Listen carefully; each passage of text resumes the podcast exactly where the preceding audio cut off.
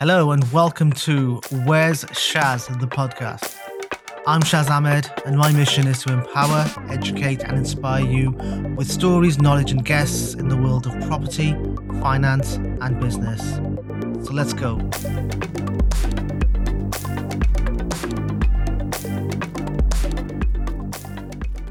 Welcome, welcome to the podcast again, everyone. So, right, my guest today is quite simply the man of the moment uh, award winning property investor and developer, uh, finance raising champion, and HMO specialist. It's Alfred Zadeh. Alfred, welcome to the podcast. Thank you, Shaz. Thank you. It's a long time coming. I know we've been going back and forth with dates, but I'm, I'm glad we finally made it. Listen, it's a good thing I'm persistent, Alfred. right, no, it's good to have you, man. So, um, first thing I ask everyone just to share uh, is their personal mission statement. So, why are you doing what you're doing? Personal mission statement. I've never had anyone position it like that, but I want to say it's, it's a, I guess it's, it's, a mission statement in the sense, of what do I want to do out of my life? Um, for me, I guess it's all about wealth creation, um, empowering others, inspiring people around me to want more for themselves as well. I kind of always find that I want more for others than they want for themselves, which is quite strange. Um, but I guess I'm just trying to empower people and, and get them to kind of see things from a different lens or different perspective. But yeah, very simply for myself personally, I, am on this wealth creation journey um, to build wealth, whether it's through property or through businesses. Um, and yeah, obviously other things will come off that. Obviously, wealth is in like the the main main thing. I think that the whole thing revolves around, I guess, having freedom and being able to do what it is you want to do, and wealth unlocks that. Absolutely. So yeah, wealth is a way, like you say, for freedom, and then I think everyone wants freedom. Everyone may not want money, but freedom is what you want, and, and money is an enabler to that. So that's awesome. Um, let's cycle back a bit, Alfred. What were you doing before you went headfirst into property? So I was I was in corporate days. I was a project manager, so I was managing projects, quite exciting projects. So I, I used to work on the four cylinder engine that goes into the um, Range Rover vehicles and some of the Jaguar vehicles. So I used to work for Jaguar Land Rover. Um, so we had a team of engineers would kind of working to deliver this engine. This was a new engineering engine that was going into these vehicles, and it was the first engine that Jaguar Land Rover produced themselves. So it was a big, big it was a big, big deal. It was like a two hundred million pound project. So big investment from the company to try and create their own engines and move away from Ford. Um, so that was what I was working on. Then I think that was first two years of working there and then I then went on to another side of the company, which was special vehicle operations. That's the more exciting stuff. That's like the all the SVR. People don't know SVR, so it's like this. I guess these are kind of the bespoke. Um, I guess what, what would you want to call it? In essence, these are the vehicles that if you wanted to kind of go on the higher end, spend more money with the company, you can kind of tailor the car to how you want it to be in terms of specs. Um, and like there's there's a lot. Obviously, the, the usual offering isn't available, like readily available like that. Um, but these vehicles are obviously a lot more specced up, a lot more performance enabled uh, than your regular base vehicle that you get from the normal dealership. I would say. Um, but yeah, those are exciting times in the sense these cars obviously cost a lot more to produce and cost a lot more to sell onto the customer. Yeah. um, so we got to, we got, we got to, I got to kind of experience like I guess the luxury side of the company because this this side of the company, an average person who's affording these type of vehicles are all business owners. They own multiple businesses. For them, but this car is like probably a percent of their wealth, a percent, point something percent of their wealth. So it's like for them, they just enjoy wanting to have a unique product made for them. Um, and I got to get in the minds as well of, of what these owners um, think of, of of themselves in terms of how they want to represent themselves and how the vehicles they're buying represents them. Because in essence they want to feel like nobody else has this vehicle but them. Um, which is very very interesting. So it's quite bespoke. Okay um two questions. Were you good at your job and did you enjoy your job? I, I would say so. I think i love and, and the reason why i'll probably put into context so i had come out of uni uh, when i was 21 22 so i was still relatively young quite in a senior role um, but again, I think that the the person that interviewed me took a chance on me on a, on the basis that I had managed a group of 12 engineers as my master's degree, as part of my master's degree. Um, and in essence, we were, we were creating a product as well. So similar similar principles, similar philosophy, and said, you know what, um, we will take you on. So the, the deal was this. This was a this this was a deal. The question was, would you take a slightly lesser pay, which, which is still in, just in context as well, still a good pay. the manager was thinking from the point of view, I can save the company money by not necessarily going for someone who's got the credentials of the experience in, at several companies. We'll go with someone younger who's got some experience, is knowledge based as well, and pay him slightly less than we would pay for the top tier, if you want to call it that, and take the chance with this with this, with this guy, but in effect, in this effect, this kid, and, that's what got me the job. And I think I positioned myself as someone who's kind of been through there and, and, and done it. Obviously, I still got a lot to learn and was willing to learn, and that's what that's what um, I guess enabled me to get a job. But I would say I learned a lot, and I was very quick to implement stuff that I'd learned. I think the manager I had was very, very good in the sense he was, in effect, my mentor, coach in the project management world, how to kind of teaching me how to get the best out of people, how to position some emails to get the results you want. These clever little, little things which you wouldn't really experience through uni, and these are like real life skills which I now even implement in my business. So I would say I would say I was good, um, and, I, and I did enjoy my job because I'm in I'm in I'm in cars all the time. Yeah. I used to take manager cars out. I'd go on the racetracks. So great experience being the company. Can't really fault it. It's been it's been amazing working there for sure.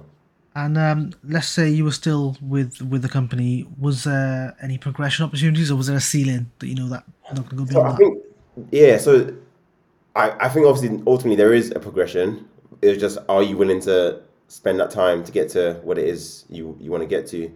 Um, I had, I was contracted, so I wasn't employed.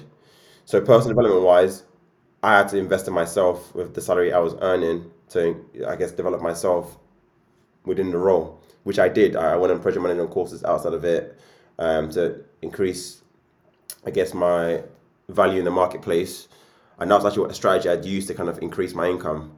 But then I'd got to like 60k, um, and it was like at that point there was no motivation. I think the, the next level up was experience, and whether it's diagonally moving across the company or moving from company to another company to gain the experience to be able to try and become a senior project manager to get past the six figure mark. So at that point, it was like, I'm not willing to invest that energy and time into doing this. So let's explore other um, areas. Perfect. And that moves on quite well on to the next kind of topic, really, Alfred. So you've invested in yourself quite heavily uh, through different courses and kind of training and so on. Why was it that you went to that direction of property training and, and nothing else? It was it was just the go-to thing for me, I guess. I guess back at uni, I always talked about like buying property and using it as a retirement vehicle. Um, so I just literally fell back on that and was like, okay, cool. This this is what I'd kind of discuss back at uni. What does it actually mean? Let's go do some research so obviously outside working hours, coming home in the evenings, I would look at investment opportunities. And I said property was the first thing I went to. So I just literally spoke to my friends about it, kind of who have all kind of come out uni, got a job as well in the same position to myself, just kind of getting their viewpoint of what their thoughts are of working and what can we do outside of that. So it's like in effect like our mini mastermind group. Yeah. just bouncing ideas off each other just to see what's possible. And one of my friends then decided he, he searched up some stuff on property, and there was this investment seminar. Um, so he's the one that actually said, "Let's go, let's go check it out. It's like a two-hour seminar on the weekend. Let's go uh, check it out." And that, that was literally the beginning for me, and I got hooked from there. I heard what I heard in that seminar, and then after that, it made sense. I went into the basic training, which, which was like a three-day um, training, which was I think a, a thousand pound at the time investment for the three-day training. So did that. Then there was up. There was another upsell um, on the uh, basic training, which was like there's there's there were several options. But I chose this program. It was like 24 grand to have a mentorship, um, and then also have I think four four courses alongside the mentorship program over a two year period. You'd also get like a, re- a repeat of each course, uh, or I guess a retake of each course, um, as I went over that two year period. Sure, and through that, then I guess why HMOs? Why not single lets? Why not service accommodation? You know what? So at the time, I didn't really. I'm not one to overthink things. I would say. Um, for me, I guess goal setting wise, it was very clear. I wanted to build wealth by ownership. So eliminate all the control strategies, rent to rent, lease options, all that stuff. You just eliminate that. I wanted to be able to go and buy, add value. Um, so the, pretty much the two left strategies, or the, I guess you can consider commercial, but I was disregarding that as being quite an advanced strategy at the time. Um, so the two strategies that were left are buy to lets and HMOs. So buy to lets for me at the time didn't make sense based on what I was earning. It would take too many of those buy to lets to replace my income. So the next best thing was HMOs. So it was literally HMOs. I can own it, and two, I can I can produce high cash flows from this building. So those are the two items I looked at, and that was enough for me to go in and say, look, HMOs, how does it work? What what do we need to do to become a HMO investor and make it happen, basically. Make it happen. That's it. Now, how how many have you got now? I've got five at the moment, um, and I've got basically three more going through, um, which obviously you're aware of as well. yeah, so, so you're not you're not slowing down. So what's what's the overall aim in terms of properties or numbers in terms of that portfolio?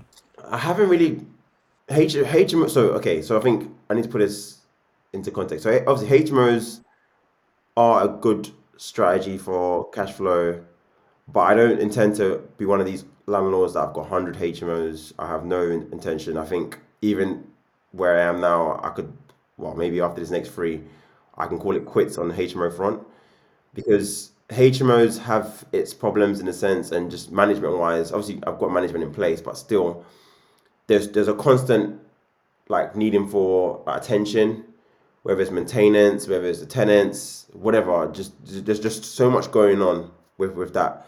So I don't want to create this this this this beast of a portfolio of, full of HMOs.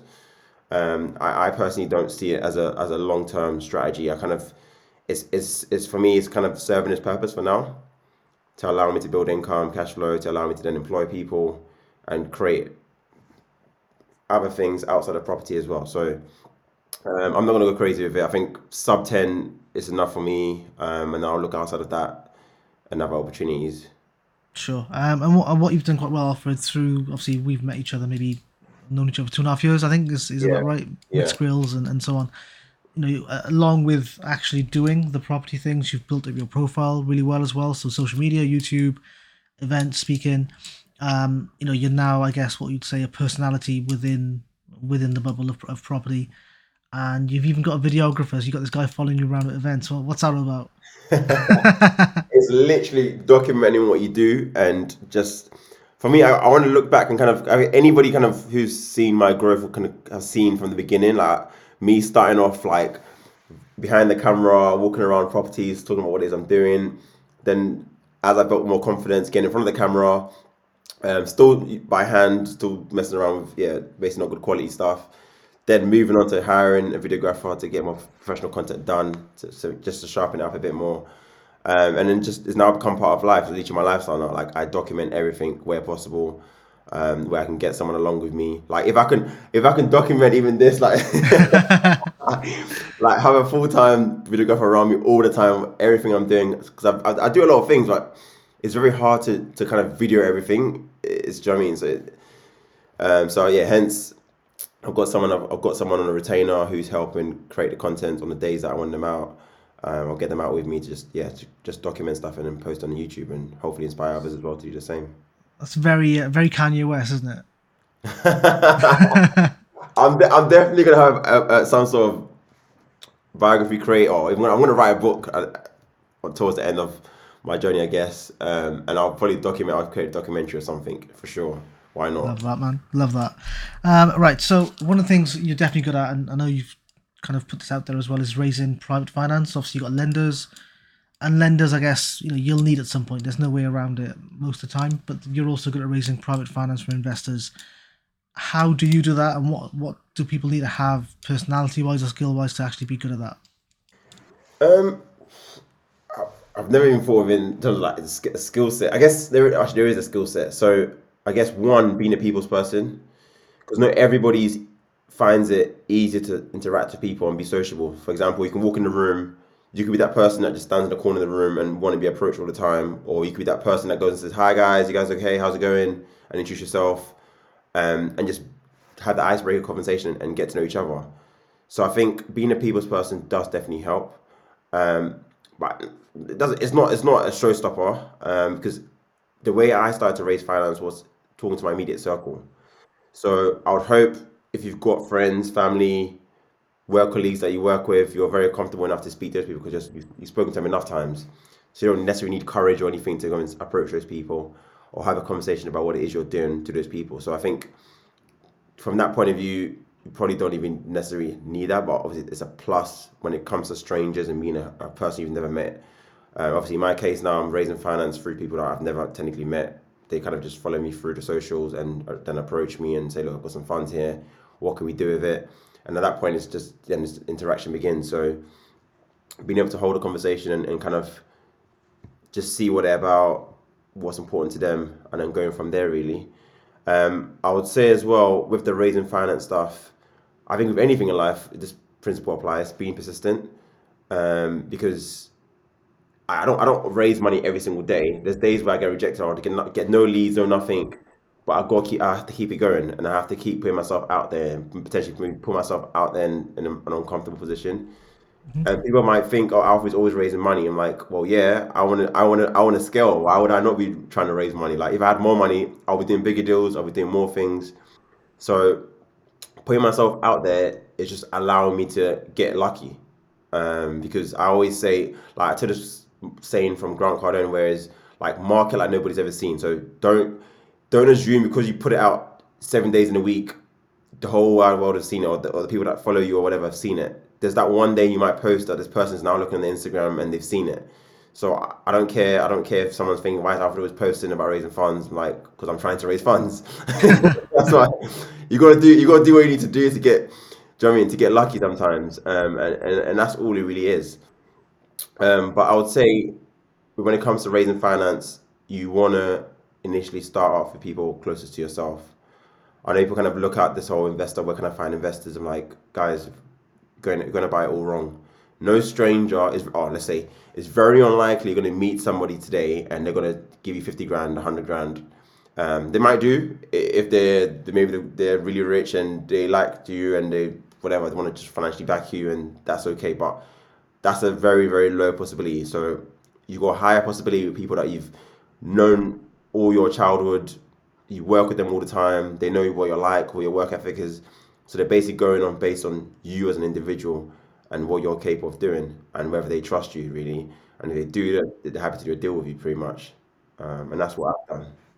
That's helpful. And um, do you find at the stage you're at, perhaps Alfred, that you're getting more money from people who actually want to get into property eventually, or just people who want to return on their money? Um, I've I've got a mixture of both. I've got a mixture of both. Obviously, I like the guys who are just wanting to get a return on investment because for them, they're already occupied in life in terms of being a family person potentially or being a career focused person all they want to do progress in their career and they haven't got time to look at investment opportunities. So they want to find a safe pair of hands where they can literally provide them with the capital required and get a return whether it's monthly whether it's annually. They just know that the money's working hard for them because at the end of the day we all know or should know that money sat in a bank account doing nothing or in a savings or ISA even rates of returns aren't great. They're not being inflation, and therefore means you're losing the hard-earned money that you've put together. So ideally, you want it in a vehicle, which could be myself, which could be a, a asset-based vehicle, whatever, um, to grow that money as opposed to just leaving it in your bank account for the sake of sa- saving money. Mm-hmm. Um, so yeah, uh, for me, it's yeah. Okay, sure. And um, so we spoke about you know raising money, obviously some of your property stuff as well, uh, and social media and content creation. What does like the average day look like? How do you compartmentalize these things? Yeah, so I think starting out, I'll, probably take it back. I think when I first first got into the whole HMO game, I wanted to understand how it works because I've never obviously done a HMO conversion before. Obviously, HMO talked about being a quite kind of a, a higher, I guess, barrier to entry strategy. So it was first, firstly trying to understand, okay, who in my investment area, um, I'll probably rewind it back. So my investment area wise, I didn't really do much research, if I'm honest. I just kind of knew that investors invest in this area. It works for them. So if it works for them, chances are it's going to work for me too. Then it was about understanding, okay, what exactly are they doing to create these products? What kind of properties are they looking at buying and acquiring to then be able to convert it? What does that look like? And what does it look like on the back end. So I spent a lot of time around investors who invested in that area, going around, seeing their projects to kind of get an understanding of okay how this is happening and what the model looks like. and I'm not one again, kind of coming off the back of that. I'm not one to reinvent the wheel. Obviously, I could take some of the attributes that I like and some attributes I don't like. For example, there was models that I had seen where I wasn't, it wasn't for me. Um, so then I kind of looked at other models which fit, fit, I guess, best suited me. So for me, what that looks like is, generally speaking, I'm looking for a Victorian home. One because of the high ceilings. Um, two, this Victorian home ideally has three bedrooms, two reception rooms. So two reception rooms down the bottom, on the ground floor, and then three or four rooms if you include the loft. So three rooms on the, on the first floor, and then potentially on the second floor, got, the loft has been converted already as well. Um, so these are the quite sizable properties, um, which then allows me to be able to convert all of these rooms onto ensuite rooms because they're not they're naturally good size rooms. Um, so you can kind of put an ensuite in there and still have a good living space available. Um, so for me, that's kind of the go-to type of property I would I would look at. And then in terms of, I guess numbers and how I structure the deals, so I would always look to obviously use bridging on the front end to acquire the property, and usually would get the development finance alongside um, the purchase of the property to allow me to then have to put, I guess, less capital up front uh, towards towards it, and then know that the, the lenders are going to pay in arrears um, as I progress the works. Um, and generally speaking, that's about a 70 or 65, 70 split um, loan to value. So which means I normally need about 30 to 35% of the purchase price as a deposit going in. Um, once they kind of min- minus all their fees and stuff, that's where you kind of arrive to. Um, and I've kind of just replicated that model. And in a sense, on the back end, I will then go away and find a new lender, or potentially the same lender, who has a long term product, which will be, in this case, a commercial mortgage. I guess just to kind of rewind it back a little bit. So, for me to obviously get the commercial mortgage, I need to try and do something different to a residential property. And for me, the way I do this is by going through planning. So, I go through planning to change the use from a residential um, home to sui generis, which falls under the class of being a commercial unit basically, and therefore, on a valuation point of view, they can value the property on the basis that is now a commercial building um, and value it based on, on the rental income to allow me to maximize the end valuation as, as, as much as possible. Obviously, with a pinch of salt in terms of some areas in the country, you might get bricks and mortar, like in London, the bricks and mortar valuation will probably be higher than the commercial valuation. So again, this is where it's important to understand what have other investors done in your area and what's working well, and identifying that and literally replicating that. And for me, I knew to kind of maximize the valuation of the building in, in, in the Midlands, you need to kind of push for commercial val um, rather than sticking to bricks and mortar. Um, and what's been what's been your experience then with with the planning department? You know, how or how can people get them on side? Little cheat code work with an architect who is very familiar with the planning authority already. Think of it this way: if if you're a planner and you've just been put a case, you put a case has been put in front of you, and you're like, "Who the hell is the architect?" You're probably going to be a lot more stringent than if you've seen the architect's name like 20 times over, 100 times over. You're like, "Oh, he's back again. He's got another one. He's good for it." Like you, you just know because based on the experience you've had with that architect, what what they're capable of delivering. So on that basis, like you can very, I said, it's it should be easy. I don't want to say it becomes easy, but it, it becomes easier yeah, yeah. to get the planning when you've when the planners already know who your architect is and what what what um, they know how capable the architect is. Um, on that basis, they kind of as long as it obviously fits within the criteria and it meets the regulation, all that stuff. There's no reason why they'll, they'll approve, um, reject it basically. So that's been my cheat code in terms of game planning. I've never been was it never? Yeah, I can say I can say the word never. I've never been refused um, planning, and I've yeah. done maybe I think six now, seven um, planning planning games now.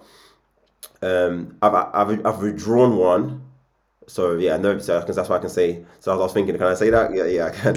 Uh, I withdrew an application because we mid midway through the application we realized that this wasn't going to work, so we withdrew it and tweaked the scheme and resubmitted it. So yeah, so obviously again, you can learn things and then readjust. And I guess that's what happens in life, anyways. When things aren't going the way or you can potentially see that you're going to fall into get into a bit of a problem. Then you can readjust and then go again, basically. So, yeah, cheat code. Find architect in the area who's familiar with the planners, and that should enable you to improve your chance of getting planning approval.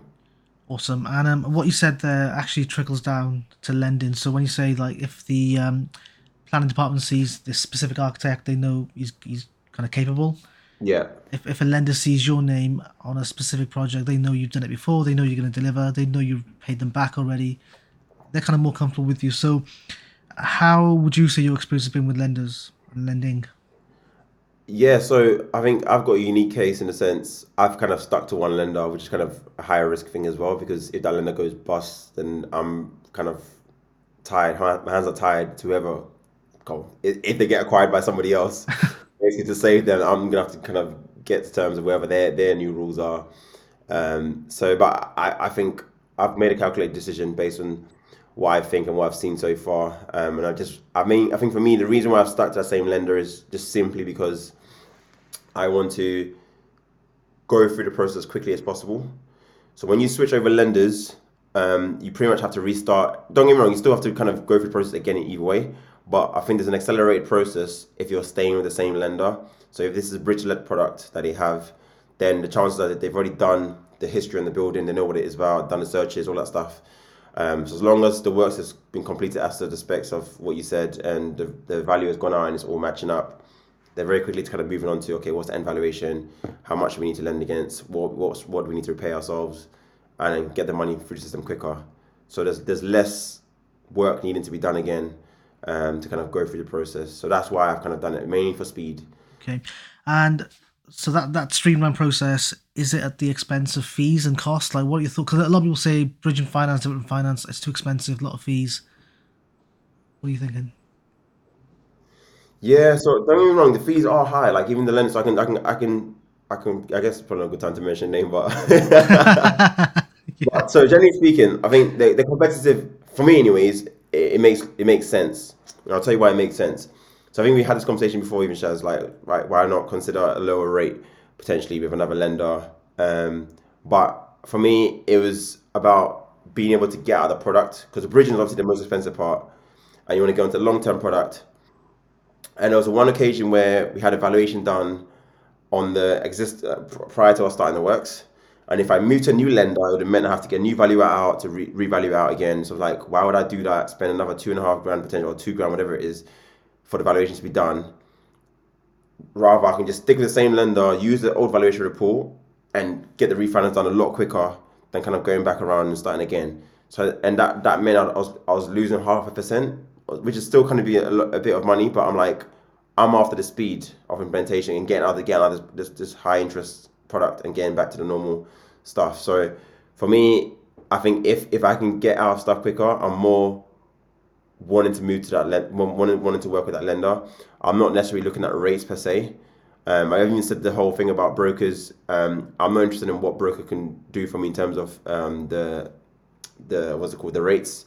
I'm more interested in, in the broker's relationship with the lender because I know when when the hard times come, when the lender's asking ten thousand questions, some lenders will relax themselves because they've worked with this broker several times and they can they can take this this broker's word for it, and the word alone is it goes enough to kind of get things moving forward. So yeah, for me, relationship is more important to me than the figures. Um, and that's why I've stuck with them. They kind of know me now. We've done several projects together now. They, know what I'm, I'm good for.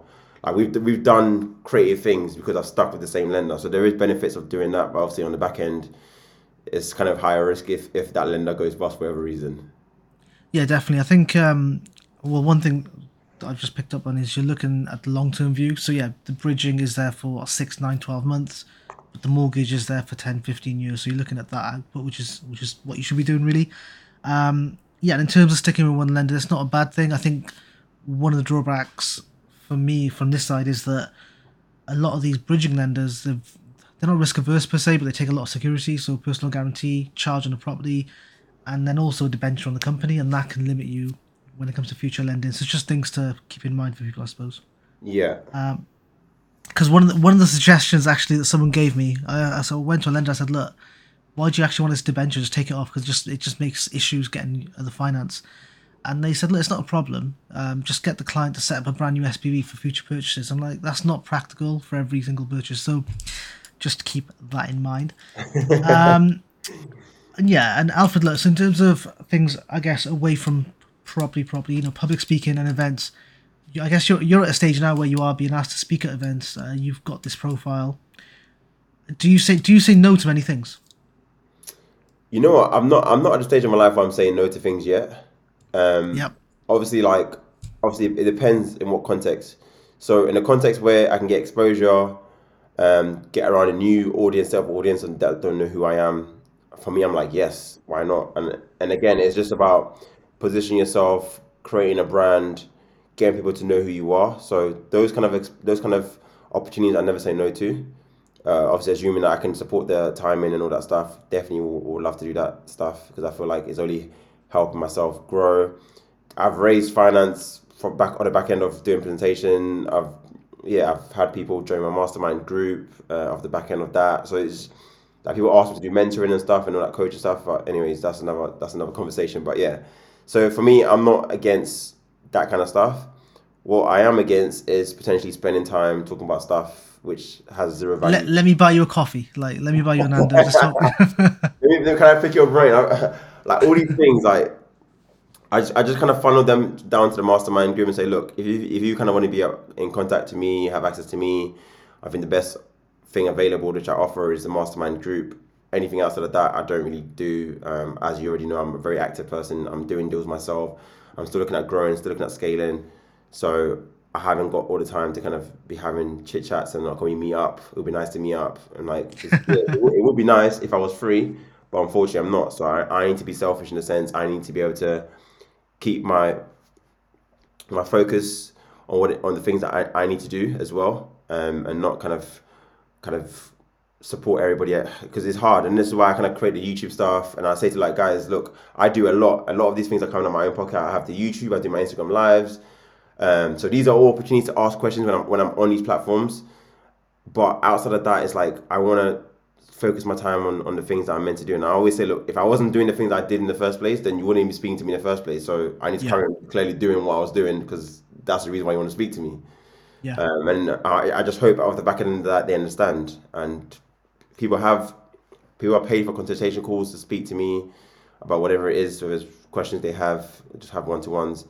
Um, but that's that's the most I've I've done. Um, and yeah, and it's it's all like uh, it's all full circle, isn't it? So, like you say, you're doing, say you go to an event that you've been invited to or speak at an event, so you didn't say no to that. Then you've got your videographer filming that. You have got content which you've then put on social media, positioning yourself as an expert. yeah, So that some someone approaches you, and it goes back around. So yeah, I it's it's only because I was thinking about this uh, over the weekend that actually I don't say no to many things. You know, come to an event, speak at this thing. You never know who's in the room. You never know who you're going to meet. Um, it's free advertising. I think certain things maybe I don't want to be associated with certain people, so I might say no on that basis reputationally. But other than that, I don't see any reason why you wouldn't want to do anything. yeah. I think yeah, I think the good point there is yeah, if you don't want to be associated to the person who's asking, then of course you just say no. And I feel like you should be able to walk away. If it's not for you, definitely shouldn't feel like you have to do it because the person's asking. If it doesn't work, it just doesn't work. I'm sorry. Like I remember one guy asking me, "Oh yeah, can you do something?" I was like, "Yeah, I'll be on holiday, so unfortunately I can't make that one." and I'm, I'm not canceling my holiday plans for to come and speak at this event. It's gonna have to be another time, another opportunity. If it doesn't come, it is what it is. I think you've got to be willing to walk away. I think having your will you say yes or no to in your mind and and sticking to it is good enough. Um, you don't have to you don't have to explain yourself to anybody. You can, you can say no to whoever you want to say no to. Um, so I wouldn't I wouldn't shy away from that as well. I think it gives you a lot of power, doesn't it? Um, in your routine, Alfred, are there any non-negotiables? Non-negotiables. I mean, for my- example, A part my routine. yeah, like I see, I see, for example, at least five times a week you're in the gym, quite early in the morning. Yeah, yeah. I think starting my day off with a gym session is a non-negotiable. I would say because I remember that's what I think lesser now, but I, I think there was a point in time where I kind of associated me going to the gym to having a good day. This is how crazy it is. So, so if I didn't if I didn't go to the gym, I, I'm expecting a bad day. If I go to the gym, I'm setting myself up for a good day. Um, so I kind of I kind of just link the two together to just allow the pressure to kind of make me want to go to the gym. Um, I think journaling as well.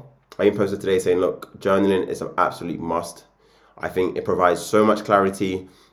Um, if you've got big goals and you want to try and keep track of that and just see that are you actually taking the steps to get you closer to that goal, journaling is what unlocks that. And as well, it unlocks it when maybe you're not having the best of days, when you go through what it is you're doing this for, going for your goal you want to achieve, that kind of resets you. So I think these are kind of my go-to, and I would call non-negotiable as well. Um, that you have to kind of have as part of your lifestyle. I think these are all like lifestyle. So I think non-negotiables becomes like a lifestyle. Like like me being on the socials is now a non-negotiable because I, I I just I built this thing where I think if I disappeared off Instagram for a week, I think my phone would be going off. Where the hell is Alfred? is he okay? What's happened to him? Why is he not posting? So like these are now like literally lifestyle. Like it, it's just part of my life. I, I document whether it's on my Instagram, Facebook, LinkedIn, something. There's there's some sort of interaction via social media um, going out. So these are all things that I kind of yeah I make sure are a priority um, in my life. Sure, and um, just because you mentioned before as well, your your own kind of uh, group that you've got, Real Property Ventures, the weekly group, is it? Yeah, so I've got a weekly mastermind group, and this all came. Funny story. This, so what drove the creation of this group is well, one, I was getting a lot of questions in the DMs. Oh, Alfred, how do you do this? Or how do you convert a house from this to this? So I'm like, okay, let me create a community, um, whereby people can come on on a weekly basis, ask questions with their current journey, any problems that they currently have, and they're facing and needing some support. Kind of have a network of investors who can either have been there, done that, and can kind of provide advice or ways to get around them. And for me, I think being part of masterminds myself, I've seen how beneficial that's been to my journey. So I was like, let me create something similar, which I know would benefit a lot of the people who are currently messaging me all the time, and just to kind of cut the messaging out as well. So I'm not getting too many DMs about property related questions. Like if you want to ask Alfred a property related question, join the mastermind group. That's where that happens. And obviously, if you're in the group, you have access to me, well, access to the group um, and me directly through the WhatsApp group um, to ask any questions regarding raising finance, securing deals, whatever you need, you can ask. And again, there'll be several viewpoints of how to tackle that problem. And I think that's the benefit, just being able to kind of see see how different people handle the same problem you stated. And for me, it's, it's, it's a powerful group and it's, it's a growing group. Um, so I'm, I'm really proud of that group. But yeah, that literally came about due to obviously loads of questions and me losing my job back in Feb 2020 and kind of wanted to create a, a new income stream as well. So that's the reason why I, I, created it and kind of went in that direction. Okay, sure. And I think just to add on to that as well, you get guest speakers on, you know, about specific topics each each week, I Yeah, guess. yeah. it? So once a month, as part of the group, we get a guest speaker on, and again, this is guided by the group in terms of where we, or I kind of judge it based on what questions are coming up the most. Mm-hmm. So, for example, if we have a lot of service accommodation questions coming up, then I'll try and get service accommodation guests on there. So Adam, Adam Rana, yeah. Yeah, all of them. they- all of them. They've, they've all been on there. Um, so I, I would always try and tailor it based on what I'm seeing in the group, um, or what I feel like is probably the most beneficial based on what's been coming in, in the last few weeks. Um, but yeah, that's another addition as part of the group. Addition as part of the group. Can I just ask Alfred, you just because you said it, man. So um, you said you lost your job. Was that was that sudden? Did you know it was happening? No, it's due to COVID. So, so the way obviously I was working on future projects. So when I was at Jaguar Land Rover, um, the projects that I worked on were being delivered in, in three to four year time frame. So with COVID happening and us not knowing what the future was, the company were like, well, all you contractors who are working on future programs, we're gonna have to pause these programs because we don't even know what's happening tomorrow. Um, so until further notice, we're gonna have to terminate contracts. And it was a scary moment because like literally overnight, I had a five grand salary a month, and that just went to zero, um, which is like mind blowing even. um, but at, the- at the time, it's, it's like I, I- it's, I guess it's who I am as an individual. Like we all face problems in life. I think not kind of getting too bogged down in the now of oh I've just got fired. Like I'm thinking, what can I do next? What how can I fix this problem? And I guess that comes down from my background being an engineer, me studying engineering back at uni, and learning to be solution orientated. That's all we ever did. Like we would state problem cases. Some you'd think are un- unimaginable, unfixable, but with the right resources available, um, there's definitely ways or s- solutions to the problem. So I guess it's, it's having that mindset of okay, yes, you've lost your job, but what can you do? Um, and I kind of eliminated a few things straight away. One was not picking up a CV and going to apply for another job. I was like, nope, there is no point of me doing that and getting myself back in the system. I'd I'd planned to kind of I guess come out of the corporate world in November that year, anyways. Mm-hmm. So this happened maybe seven months ahead of plan, which I said, fine, you know what? I'd rather go for the struggle and make it happen than go and apply for another job, start a new place, get familiar with the new place, and now be in this new role again. So it's like, let's just make it work outside of working another job. Uh, rather, Yeah. let's work on the business and let's let's grow it and see what comes out of that. Love that, man. So I remember the reason I asked was I remember um, when I last had a job. I mean, I'm self-employed now. When I last had a job, um, and I got let go all of a sudden. You know, various reasons. Can't really talk about it. And I was just sat in the car, like, what? What the hell am I going to do? Like, what on earth? I've, I I've got a job anymore. I've got an income anymore. I remember I just rang my close circle of people, and and the, the main the main the main outcome of that was I don't want another job. Do you know what I mean? I'm going to do something for myself and just take charge. Um, that's interesting. Interesting. We've got a shared experience there. Um, so look, Alfred. I mean, I I consider you one of these people, right, who actually doesn't, who does things with intent, doesn't waste any time. I don't. I don't see you, for example, posting on Instagram complaining about your energy bill, or I don't see you complaining, or anything that's not actually leading to anything else. I don't see you doing. I, I'm not sure if you agree with that. Yeah, no, I agree. I agree. Like, it's not. I, I'm not one to sit here and I, I hate com- complainers. People that whine and complain about situation. I think Alex Hormozi said the best. When people say they're not good at certain things, or they're not, they're not, or it's life is unfair. Um, and he was like, in the, in the context of, oh, I'm not good at, for example, selling or doing sales or attracting new customers. His question is, what? How many hours have you attributed to that skill set? And when you state the hours, the likelihood is you haven't put enough hours in there. You can't compare. So the top performing salesperson has probably invested thousands of hours into themselves, the personal development. The person that's complaining, saying, "Oh, I'm not, I can't, I'm hard struggling to close deals. Nobody wants to buy off me." Blah blah blah. And you ask them, "What have you done?" They're like minimal hours. I'm like, well, so how can you expect to be good at that one thing that you're, you're complaining about? You're clearly not because of the time you've you spent on it uh, versus the other person. So I mean, rather, than dwelling on, on, on the current situation and where you are in life and not being happy and all that stuff, actually be self-analytical of yourself. Like, what, what have you done to try and get yourself out of that situation? What what can you do to to, to, I mean, to move forward, to add value to yourself? Um, people don't even like consider that. Like, I, I, I say to people, like, what do you actually do to kind of keep yourself sharp, to develop? Um, a lot of people don't like change. People that don't like change are usually the ones that are complaining about the most things because, well, guess what? We live in this planet where things are always changing. The weather changes every single day. So get used to change. You have to be able to adapt um, and, and work on that. It's just it's just life. No, I agree. Life. I agree, man. So look, people often ask me sometimes, and I always find it a strange question now, uh, with the way I am. Look, Shaz, how's your weekend? Do anything nice? And I'm like, I don't really think of weekend and weekdays for me. It's just all it's all business and work. But let's say you have some downtime where you're not thinking about property or business or anything income, wealth creation generated related. What you're doing in your spare time, if you have any. See, is going to sound so strange.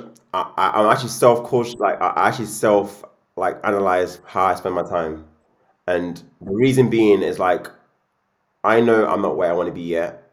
I'm not like like there's a there's like an end goal. I don't think there's an end goals. There's always a growth. It's a it's, it's a growing curve. If you want to call it that. Um. So it's like if I'm not where I want to be, I don't really want to be spending time doing things aren't aren't getting me to the next level. If that makes sense. So don't get me wrong. I do have down times. I would watch a Netflix movie or series. But even a series, I, I get so mad at myself. Like I just literally potentially spend eight hours watching something which is going to add zero value to myself. So why Yo, would I spend eight hours. selling selling sunset. You've been watching, haven't you? I know on LinkedIn you Yeah, posted so, about so, that. so yeah, selling selling sunset. But you know, you, do you know what actually that you know what what I learned from that show? Like for me, what I learned from that show is one, there's a different, there's actually a different caliber of people Yes. who can turn up to view a thing and say, "Oh yeah, we're gonna buy this four million pound mansion, um, no contingencies, um, we can close in the next seven days." I'm like, first of all, no contingency one, that's wild. On a, on a 40 million purchase, which some people will, will, will check everything and everything on a 200k purchase. do you know what I mean? Before putting signing even a dotted line.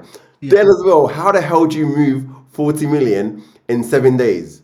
Like what? What? Like it's. Do, you- do you know what I mean? For, so for me, it's like it's inspiring. I, I, I love the show. I love the way how these guys are also trying to kind of, I guess, positioning themselves and getting the buyers to to feel like this is a you either take it now or it's gone kind of thing. So you, you- there's a lot of things. I think those kind of shows of me, anyways. I'm learning things through it. Um, so uh, yeah, for me, those kind of things where where I can watch a show where I can there's a le- there's a lesson in there that I can learn. Um, I'm I, I can spend hours and I don't mind. Um, so but yeah, when it's just like a general movie and stuff and it's like no real education in there, then it's like, what am I what am I doing, Alfred? Get out, get get get, get off the arse and, and do some work or, or go learn something. Get out, right? Okay, cool, man. So look, let's talk a little bit about uh, social media. Um, it's like like you've said yourself, you've built a profile, and now you feel like you have to be on it to maintain that. I've written I've written down my notes, good, bad, and I've written ugly, but I don't think it's ugly. Let's call good, bad, and the strange. You know what? If someone is looking to start out, and the intent is to raise money, which a lot of people's when start out is, how should they be using socials to actually maintain and gain that profile and raise that money? I think don't go into it. Obviously, that's the, that's the end goal. Yeah. But the sole driver shouldn't be, oh, I'm trying to raise money. And you might think, yeah, you need to come on social media to raise money. I'll probably argue you maybe don't even need to. You only come on socials to raise money when you feel like you've, you've potentially tapped your current network and want to reach other people. And that's that's what the need of social media becomes. Um, but for me, I, I would say um, I came on social media just to literally document my journey. And I didn't really think of it as I'm doing a document to raise money. I thought of it as I'm just going to just document my journey, what I'm up to, what is it I'm doing, what are my current struggles. Just, just I'm just, I'm just putting everything out there. Obviously, by by doing that, you start to kind of build an audience. You start to be, become this person of knowledge who is, or you become this person that's kind of working hard to build something. People start to see these traits in, in this individual because they kind of get to see their day to day, what they're up to, what is it, what does a week look, or what does a day look like for them. And over time, obviously, people start taking, a liking to you based on what you're putting out there. So I think just go on the basis of wanting to just put stuff out there just to show your day to day will generally generate interest. Obviously, it will only generate interest if you're planting the right seeds. And what I mean by this is if you're just simply just showing properties, just showing property for showing property's sake, nobody's gonna approach you thinking you need help. Um, if you document, oh, I'm showing this property, but I need to raise 100 grand to be able to close on this by the next two weeks' time, and documenting that, then whoever's watching that, who feels like they're in a position to be able to help or can add value to you, um, will be approaching you. So you can't just, I mean, just just telling a story for telling a story's sake isn't isn't necessarily going to benefit you in any, any way or form, shape or form. So I think there needs to be some sort of driving um, conversation within those within those um, content that you're creating to try and get people to understand what is this person up to, do they need help, and for it to be very clear, and then for someone to then say, okay, you know what, I've seen this guy for some period of time, I like what they're doing, I like them as an individual, I see they're really hardworking, um, and I want to be able to help them, and obviously. In, in, in return, they can get to gain as well from it. So Yeah. why not? and I'm always big as well on people. Um, again, we're starting out to say, look, mix up the networking events in person with social media. Go to these events, hang around with certain people, take a photo, put it on socials. Again, it just builds up your reputation. You're not leeching, you're not leveraging off of that person, but it shows you are going for self development. You're going for self education. You get known as a person of interest at some point. Yeah, no, hundred percent. And I think for me, some some some some posts some posts I'll be I'll be real on I'll be real on first on this uh, podcast. Some posts are, are tactical posts. Of course, Because- always. Um, and the reason why I say this is because people like it's, it's, it's very stupid of society. Like for example, society deems you as someone I don't know, credible, famous, whatever the word is. If you've got like 10k plus followers, I'm like, why? Like, I could have 1k, I could have 1k followers and have so much value to give, but because someone's got 100k followers or something, that person is seen to be more val- more I don't know, whatever above you basically, which is which is Yeah. for me is not not the case. I don't think like that. I don't like for me the numbers are relevant. What comes out of your mouth is, is very relevant. I'll I'll very very quickly be able to differentiate who who the better person is based on what they say. Um, so that's why I look for more than than than the number of following you have. So I think yeah that that kind of stuff is it's annoying. It's a, it's a society thing, but you can position yourself as best as possible by potentially leveraging other known or more known people than yourself. Um, if you're sharing stages with these people, if you're sharing rooms with these people, um, you can just If you go if you go to mix grills with these people, you know. Yeah. all of that, all of that. So yeah, you, you can you can associate yourself with these people, and obviously by form of association, they, some someone can see it as a positioning, obviously, of you being credible if you're around this person or be seen to be in the same room with this person. So again, it's another social media thing, and it's like I don't get it, but that's how society works. Don't hate the game, play the game. Play the game, man. Perception is is a crazy thing, you know. Um, Honestly, people always say to me, "Shaz, you seem so busy," and I'm like, yeah, "I'm busy enough, but I could always take more." Do you know what I mean? I'm not I'm not that busy, but Yeah, yes, it's, yes, it's yes. weird. It's weird, man. Um, and in terms of like you know, so now where you are to where you were when you started, and you've touched on it a little bit earlier as well. Um, I won't say the bad side of social media, but in terms of the weird side, have you had people maybe inbox you say, "Why are you posting about money or raising money all the time?" Or maybe people who what who knew you personally uh, weren't in the property, and now you're like, "Alfred, what's going on?" yeah. So funny enough, I was actually at a wedding this weekend. and All right. And one of my friends, my old school friend from like uni, um, she was like banging on her Alfred. I could tell, I could tell what Alfred does. We what time he wakes up, what time he's doing this. he's always talking about money. Hates you. Don't leave money in the banks. Kind of like teasing me and kind of like like saying I'm like. And then obviously she kept like banging it on, like banging on about it, like or I and, and obviously someone could have seen it as a negative. Someone could have taken it as a negative thing, as like oh. This person basically having a go at me that I'm always posting about raising money or why you should leave money in the banks and all this stuff, this type of content and and I was like, my, my reaction to it was well, I was like, well, good. Clearly, it's working because it means you're seeing this stuff and it's working, and that, that's all I need. I just need you to no, notice me. That's all I care about. Whether I'm annoying, whether you don't like it, obviously you have a you have a button on your phone. Click on follow. You can you can stop seeing my content. Not a problem. Yeah. But for me, I'm I'm, I'm more interested in people seeing the content. I don't care if you've seen it a thousand times. I don't care if you've seen it a hundred times or once. I need you to see my content. So whether it's a nuisance, that's that's a you problem. That's not a me problem. I, I, I'm going to use that from now on. It's a you problem, not a me problem. yeah, it's, it's, a, it's a, honestly, it's a you problem, not a me problem. Because how can you tell somebody what level of you don't go to the news and say why are you guys always talking about negative stuff? You don't go to the news and or like, do you know what I mean? These these things are like reoccurring things that they just keep talking about. You either choose to listen to it or you don't choose to listen to it. So, like Yeah. I said, if you don't want to listen to it, you can very very simply block it out of your life. It's not it's not a hard thing. Social media has made it available where you can kind of stop seeing people's content if you don't want to see it, um, and it's as simple as that. So I don't I don't look at it in a negative way. I don't care what people think in terms of how what he's always posting and that stuff. Like I said, it's, it's a you problem, not not me problem. Nice. Alfred, okay, so you mentioned about sowing seeds earlier. Some of the things I've seen from you, um, and it probably is you just sowing seeds with intent. Are you looking at buying businesses now? Yes, so that's the kind of focus. Not even the kind of that that is a sole focus this year, or should I say, so it can't be the sole. I'm still doing property in the background, but I'm kind of shifting eight percent of my focus, I would say, onto business buying. Um, I've got a team in place who will help me kind of generate leads to be able to buy businesses in the haulage industry. So I'm mainly looking at transport, logistics, warehousing companies um, to buy.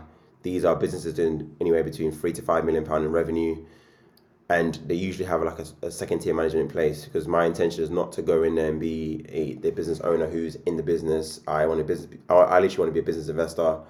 Uh, have a team in place who manage this group because the idea is to create a 20 million pound revenue group to start with and there'll also be like an operations director, people I'll put in place to kind of manage this group for me.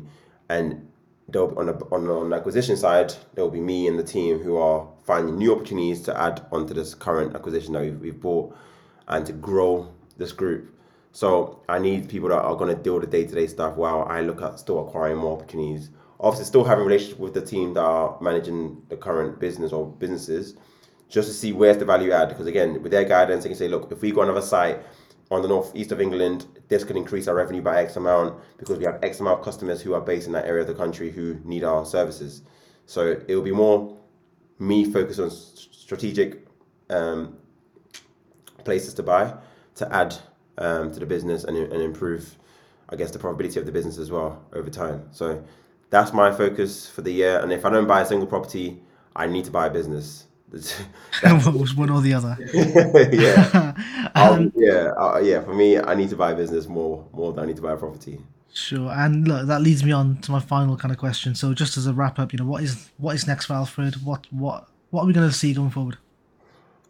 Um, I think obviously there's, there's more growth, but I think more growth on the business buying side. Um, obviously, I just mentioned about transport logistics being the sector I'm looking at, but I know as I go on, I might look to other, I might look at other sectors, or the tech sectors, prop tech, biotech. Um, the, there's there's there's so many opportunities in these tech, and obviously those are more higher risk um, companies per se, if you want to call it that, because they're new, they're still, still trying to find its feet.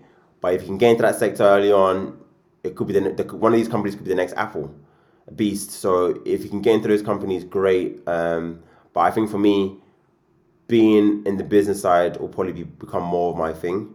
But I'll still do property in the sense I will still reinvest the profits that I make from these businesses into property. But what I want to do differently this time around is not to kind of do BRR. I always make this joke. I was like, if you had 10 million pounds, and I want, like, I try and say to guys, be honest with this response. If you had 10 million pounds, you would not be doing BRR. I promise you, you would not be doing BRR. It, it doesn't make sense. Obviously, financially, if you want to make the money work harder, it does make sense to get to kind of do it that way because that's the way to kind of grow the money and make the money work even harder. But the time requirement to be able to make that happen and make it actually realize that that gain mm. is it, it outweighs you just buying an income producing asset which is in a landmark location you know over time isn't going anywhere like you can't it's, it's indestructible. Like the worst that can happen is you have to repurpose the building um, because something's changed or the market isn't supporting that strategy anymore.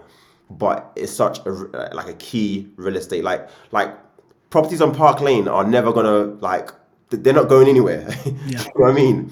They're not they're not good this is like prime prime real estate. You can't you can't gain you better than this. Yeah. um, and i'd love to be able to have that play be able to have that capital to get into those kind of plays and and acquire a high rise in canary wharf and ho- own the entire building and have rental income come from that the property always goes up in value over time so why, why not Lishi? Why why not? not And the last question, Alfred, and I will let you go. So, when when are you going to stitch together all this video videos and release a documentary? Like, what milestone would you wait for? I don't know. It's an interesting question. I've never, I've never. I'll be real and say I've never thought about it in, in terms of when. I just know there will be a documentary, there will be a biography at some point in my life. Don't know when is the appropriate time to write. I don't write too early.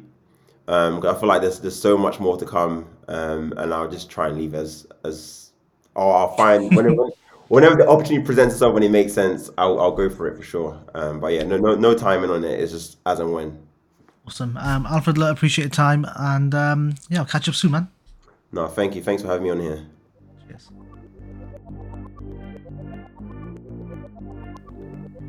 So, what did you think of that? Please do leave a review on Apple Podcast, five stars, of course, and also connect with me on socials at Where's Shaz. Until next time, be humble, be grateful, be peaceful.